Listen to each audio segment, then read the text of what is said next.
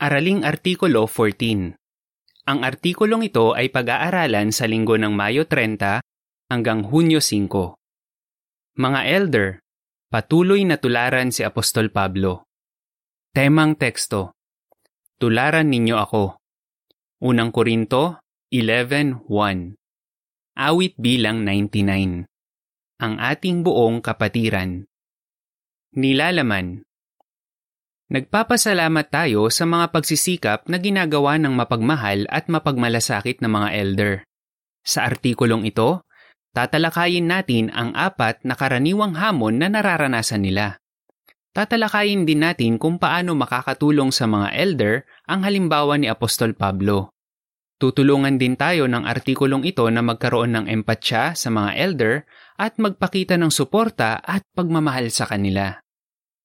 Para po uno at dos, tanong. Paano makakatulong ang halimbawa ni Apostol Pablo sa mga elder sa ngayon? Mahal ni Apostol Pablo ang mga kapananampalataya niya. Hindi siya nagsawang tulungan sila. Kaya naman, mahal na mahal nila si Pablo. Minsan, nang malaman ng matatanda sa Efeso na hindi na nila makikita si Pablo, nag-iyakan sila. Gawa 20.37 Mahal na mahal din ng mga elder ang mga kapatid at ginagawa nila ang lahat para tulungan sila. Pero kung minsan, may mga hamon ding nararanasan ang mga elder. Ano ang makakatulong sa kanila? Pwedeng pag-isipan ng masisipag na elder ang halimbawa ni Pablo. Hindi siya kagaya ng mga anghel na may kapangyarihan. Hindi siya perpekto at kung minsan, nahihirapan siyang gawin kung ano ang tama. Marami rin siyang naging problema. Pero hindi sumuko si Pablo at hindi rin niya naiwala ang kagalakan niya. Kung tutularan ng mga elder si Pablo, makakayanan nila ang mga hamong nararanasan nila at patuloy silang magiging masaya habang naglilingkod kay Jehova. Alamin natin kung paano. Para po tres, tanong. Ano ang tatalakayin sa artikulong ito? At ano pa ang matututuhan natin? Sa artikulong ito, tatalakayin natin ang apat na karaniwang hamon na nararanasan ng mga elder. Una, pagbalanse sa panahong para sa pangangaral at iba pang pananagutan. Ikalawa, pagiging mapagmalasakit na pastol. Ikatlo, pagharap sa sariling mga kahinaan. At ikaapat, pagharap sa mga kahinaan ng iba. Tingnan natin kung paano naharap ni Pablo ang bawat hamon at kung paano siya matutularan ng mga elder. Pagbalanse sa panahong para sa pangangaral at iba pang pananagutan. Para po 4, tanong. Bakit pwedeng maging hamon sa mga elder ang pangunguna sa gawaing pangangaral? Kung bakit ito hamon? Bukod sa pangunguna sa pangangaral, marami ring pananagutan ang mga elder. Halimbawa, Maraming elder ang gumaganap bilang chairman sa pulong sa gitnang sanlinggo at nangangasiwa sa pag-aaral ng kongregasyon sa Biblia. Nagbibigay rin sila ng mga pahayag, nagsasanay sila ng mga ministerial na lingkod, at laging nagbibigay ng pampatibay sa mga kapatid.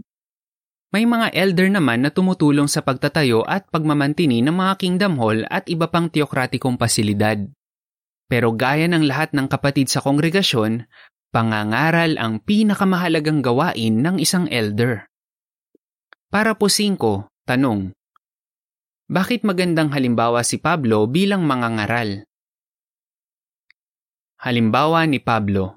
Sinabi ni Pablo, Tiyakin ninyo kung ano ang mas mahahalagang bagay. Filipos 1.10 at talababa. Sinunod ni Pablo ang sarili niyang payo kaya naging matagumpay siyang mangangaral. Pinagkatiwalaan siya ng isang ministeryo at sa loob ng maraming taon, iyon ang isa sa naging pinakamahalagang bagay sa buhay niya. Nangaral siya ng hayagan at sa bahay-bahay. Gawa 2020 Hindi lang siya basta nangaral sa isang partikular na oras o araw sa isang linggo. Sinamantala niya ang bawat pagkakataon. Halimbawa, habang hinihintay niya ang mga kasama niya sa Atenas, Ibinahagi niya ang mabuting balita sa isang grupo ng kilalang mga tao at nagkaroon ito ng magagandang resulta. At kahit noong nakagapos si Pablo bilang bilanggo, nangaral siya sa mga tao sa paligid niya. Filipos 1.13 Para po sa is, tanong. Ano ang ginawa ni Pablo para sanayin ang iba? Ginamit ni Pablo sa pinakamahusay na paraan ang oras niya. Madalas na iniimbitahan niya ang iba na samahan siya sa ministeryo. Halimbawa, sa kanyang unang paglalakbay bilang misyonero, isinama niya si Juan Marcos at nang sumunod naman si Timoteo. Tiyak na ginawa ni Pablo ang lahat para sanayin sila kung paano mag-oorganisa ng isang kongregasyon, magpapastol at magiging epektibong guro. Para po siyete, tanong. Paano masusunod ng mga elder ang sinabi ni Pablo sa Efeso 6:14 at 15? Aral. Matutularan ng mga elder si Pablo kung mangangaral sila sa bahay-bahay at kung handa silang magpatotoo sa lahat ng pagkakataon. Mababasa sa Efeso 6:14 at 15. Kaya tumayo kayong matatag, nasuot ang sinturon ng katotohanan at ang baluti ng katwiran, at suot sa inyong mga paa ang sandalyas ng mabuting balita ng kapayapaan na handa ninyong ihayag. Halimbawa, pwede silang magpatotoo kapag namimili o nasa trabaho. At kapag tumutulong sila sa pagtatayo ng mga teokratikong pasilidad, pwede rin nilang ibahagi ang mabuting balita sa mga taga roon at sa mga nagtitinda. Gaya ni Pablo, pwedeng sanayin ng mga elder ang iba, kasama na ang mga ministerial na lingkod, habang nasa ministeryo. Deskripsyon ng larawan para sa paraposyete. Pagkatapos ng trabaho ng isang brother, ibinahagi niya ang mabuting balita sa katrabaho niya. Ayon sa caption, tularan ang pagiging handang magpatotoo ni Pablo. Para po 8, tanong. Ano ang kailangang gawin ng isang elder kung minsan? Hindi dapat mawalan ng panahon sa gawaing pangangaral ang mga elder kahit gaano pa sila kabisi sa mga gawain sa kongregasyon o sa sirkito. Para manatiling balanse, baka kailangan nilang tanggihan ang ilang atas kung minsan. Matapos pag-isipan at ipanalangin iyon, baka makita nila na kung tatanggapin nila ang isang atas, may mapapabayaan silang mas mahalagang bagay. Baka mapabayaan nila ang pampamilyang pagsamba nila linggo-linggo gawaing pangangaral o pagsasanay sa mga anak nila sa ministeryo. Nahihirapan ang ilan na tumanggi sa isang atas pero makakatiyak sila na naiintindihan ni Jehova na gusto lang nilang maging balanse sa lahat ng bagay. Pagiging mapagmalasakit na pastol Para po 9, tanong. Anong hamon ang napapaharap sa mga elder dahil sa dami ng ginagawa nila? Kung bakit ito hamon? Nakakaranas ng maraming problema ang mga lingkod ni Jehova. Sa mga huling araw na ito, kailangan nating lahat ng pampatibay, tulong at kaaliwan. At kung minsan, may ilang nangangailangan ng tulong para makaiwas sila sa maling paggawi. Hindi maaalis ng mga elder ang lahat ng problemang nararanasan ng mga lingkod ni Jehova. Pero gusto ni Jehova na gawin nila ang lahat ng magagawa nila para patibayin at protektahan ang mga tupa niya paano sila makakapaglaan ng panahon para tumulong kung marami na silang ginagawa? Para po G's, tanong. Ayon sa unang Tesalonika 2.7, paano nagmalasakit si Pablo sa mga lingkod ni Jehova? Halimbawa ni Pablo, laging handa si Pablo na patibayin ang mga kapatid at bigyan sila ng komendasyon. Matutularan ng mga elder ang maibiging halimbawa niya kung magiging mabait sila at mapagmalasakit sa mga kapatid. Mababasa sa unang Tesalonika 2.7 Sa halip, naging mapagmahal at mabait kami sa inyo, gaya ng isang ina na buong pagmamahal na nag-aalaga sa mga anak niya. Tiniyak ni Pablo sa mga kapananampalataya niya na mahal niya sila at na mahal sila ni Jehova. Itinuring ni Pablo ang mga kapatid sa kongregasyon bilang kaibigan at naglaan siya ng panahon sa kanila. Ipinakita niyang nagtitiwala siya sa kanila kasi sinasabi niya sa kanila ang kanyang mga ikinababahala at kahinaan. Imbes na mag-focus si Pablo sa mga problema niya, gustong gusto niyang tulungan ang mga kapatid. Para po 11, tanong, bakit nagpayo si Pablo sa mga kapatid? Kung minsan, kailangang payuhan ni Pablo ang mga kapatid. Pero hindi niya iyon ginawa dahil sa inis. Nagpayo siya dahil nagmamalasakit siya sa kanila at ayaw niya silang mapahamak. Sinikap niyang magbigay ng payo sa paraang madali nila itong maiintindihan at matatanggap. Halimbawa, sa liham niya sa mga taga-Korinto, nagbigay si Pablo ng mapuwersang payo. Pagkatapos, pinapunta niya sa kanila si Tito. Gustong-gustong malaman ni Pablo kung ano ang magiging reaksyon nila sa liham niya. Tiyak na napakasaya niya nang malaman niyang tinanggap nila ang payo niya. Para po 12, tanong, paano mapapatibay ng mga elder ang mga kapatid? Aral. Matutularan ng mga elder ang halimbawa ni Pablo kung maglalaan sila ng panahon sa mga kapatid. Magagawa nila ito kung maaga silang darating sa mga pulong para makipagpatibayan sa iba. Madalas na ilang minuto lang ang kailangan. Mapapatibay mo na ang isang kapatid. Matutularan din ng isang elder ang halimbawa ni Pablo kung gagamitin niya ang salita ng Diyos para patibayin ang mga kapatid at tiyakin sa kanila na mahal sila ni Jehova. Ipinapadama rin niya sa kanila na mahal niya sila. Lagi niya silang kinukumusta at naghahanap siya ng mga pagkakataon para bigyan sila ng komendasyon. Kapag kailangan ng isang elder na magbigay ng payo, tinitiyak niya na mula ito sa salita ng Diyos. Espesipiko siya pero mabait kasi gusto niyang tanggapin ng kapatid ang payo niya. Deskripsyon ng larawan para sa Parapodis at 12 Mabait na kinakausap ng isang elder ang isang brother na ibinubukod ang sarili nito. Ayon sa caption, patibayin ang iba at magbigay ng komendasyon. Pagharap sa sariling mga kahinaan. Para po 13, tanong, ano ang pwedeng maging epekto sa isang elder ng mga kahinaan niya? Kung bakit ito hamon? Hindi perpekto ang mga elder. Nagkakamali rin sila gaya ng iba. Kung minsan, baka nahihirapan silang magkaroon ng balanseng pananaw sa mga kahinaan nila. Baka nagpo-focus ang ilan sa mga limitasyon nila kaya pinanghihinaan sila ng loob. Baka ipinagdadahilan naman ng iba ang mga pagkukulang nila kaya nagiging kampante sila at hindi na gumagawa ng kinakailangang mga pagbabago. Para po 14, tanong. Ayon sa Filipos 4.13, paano nakatulong kay Pablo ang kapakumbabaan para maharap niya ang mga kahinaan niya. Halimbawa ni Pablo. Dahil mapagpakumbaba si Pablo, naiintindihan niya na hindi niya kayang haraping mag-isa ang mga kahinaan niya. Kailangan niya ang lakas na ibinibigay ng Diyos. Dating malupit at masigasig na manguusig ng mga Kristiyano si Pablo. Pero nang maglaon, Inamin niyang nagkamali siya at binago niya ang kanyang pananaw at personalidad. Sa tulong ni Jehova, naging mapagmahal, maawain, at mapagpakumbabang pastol si Pablo. Alam ni Pablo na marami siyang kahinaan, pero sa halip na isipin ng isipin ang mga pagkukulang niya, nagtiwala siya sa pagpapatawad ni Jehova. Alam niyang hindi siya perpekto, pero nagsikap siya ng husto na pasulungin ang kristyanong personalidad niya at mapagpakumbaba siyang umasa sa tulong ni Jehova para matapos ang gawaing ibinigay sa kanya. Mababasa sa Filipos 4.13 May lakas akong harapin ang anumang bagay dahil sa kanya na nagbibigay ng kapangyarihan sa akin. Para po 15, tanong.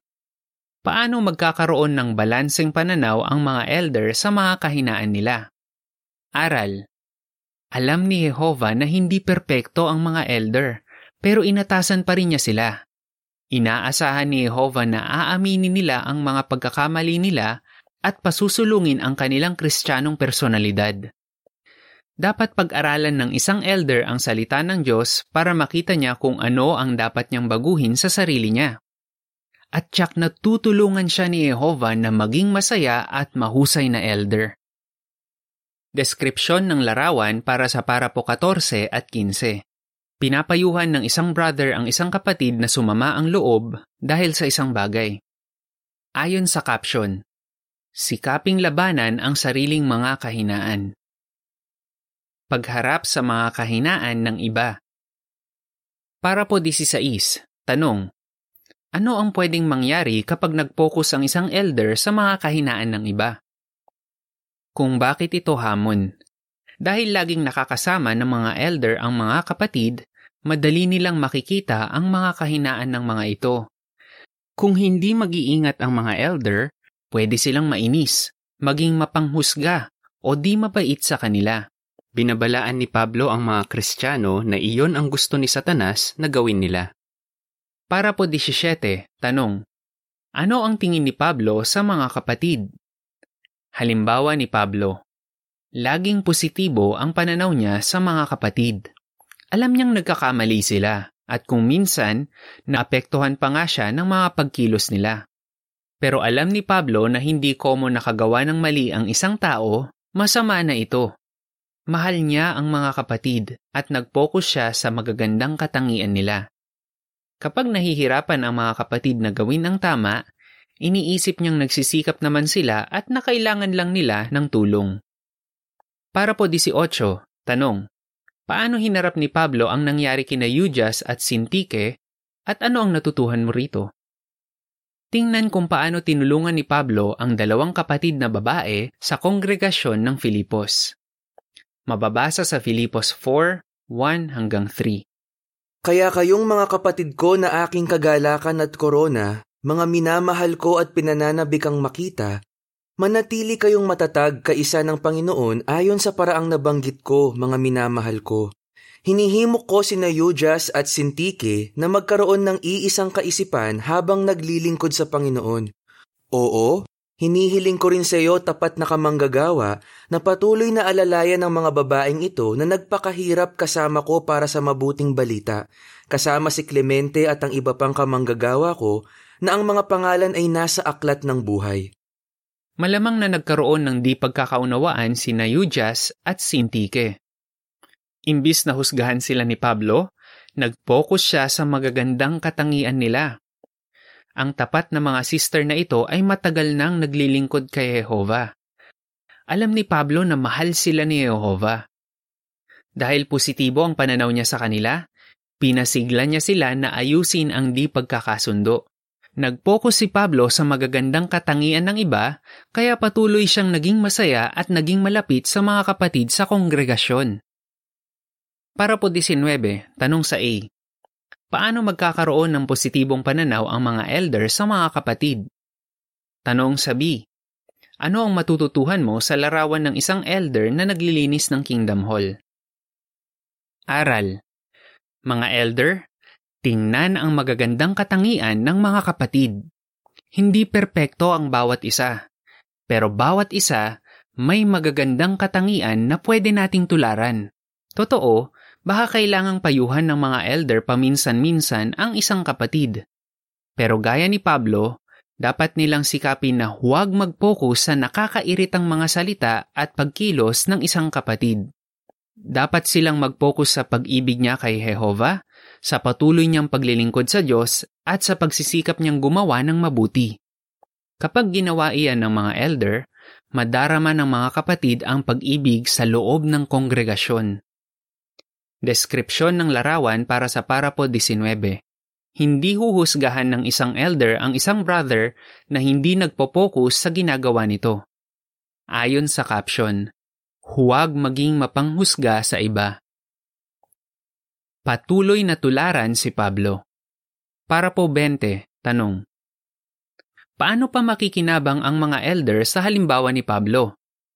Makakatulong sa mga elder kung higit pa nilang pag-aaralan ang halimbawa ni Pablo.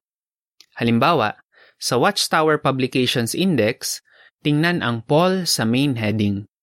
Pagkatapos, hanapin ang subheading na Example for Elders.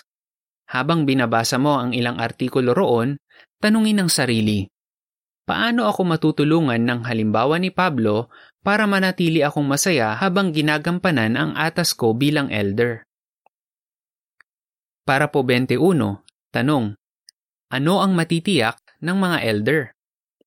Mga elder, tandaan na hindi kayo hinihilingan ni Jehovah na maging perpekto. Gusto lang niya na maging tapat kayo. Pinahalagahan ni Jehovah ang pagsisikap at katapatan ni Pablo makakatiyak kayo na pinapahalagahan din ng Diyos ang ginagawa ninyong paglilingkod sa Kanya. Hindi niya lilimutin ang mga ginawa ninyo at ang pag-ibig na ipinakita ninyo para sa pangalan niya sa pamamagitan ng paglilingkod at patuloy na paglilingkod sa mga banal. Hebreo 6.10 Ano ang makakatulong sa isang elder na balansehin ang panahon niya sa pangangaral at iba pang pananagutan? Na maging mapagmalasakit na pastol? Na harapin ang mga kahinaan ng iba? Awit bilang 87 Hali kayo at guminhawa. Katapusan ng artikulo.